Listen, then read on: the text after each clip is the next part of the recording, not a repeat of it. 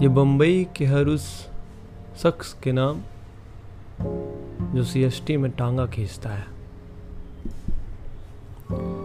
जब थक जाता हूँ तो किवाड़ी पे हाथ रख के उसके सहारे कुछ देर खड़ा हो जाता हूँ।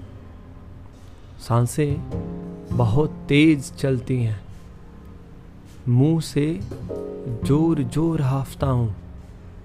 गला सूख जाने की वजह से जब कोई कुछ पूछता है तो उसको ढंग से बता नहीं पाता हूँ।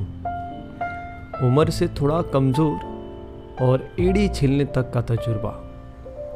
मगर इसका कोई तरजदार कहाँ?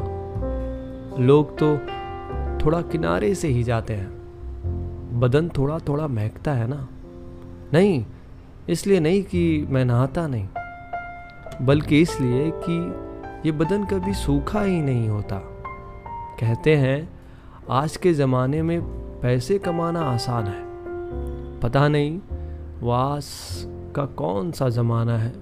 मैं तो आज भी टांगा खींचता हूँ, जैसे आज से छियालीस साल पहले खींचता था। समय बदला, लोग बदले और बदल गई बम्बई जब थक जाता हूँ तो किवाड़ी पे हाथ रख के उसके सहारे कुछ देर खड़ा हो जाता हूँ।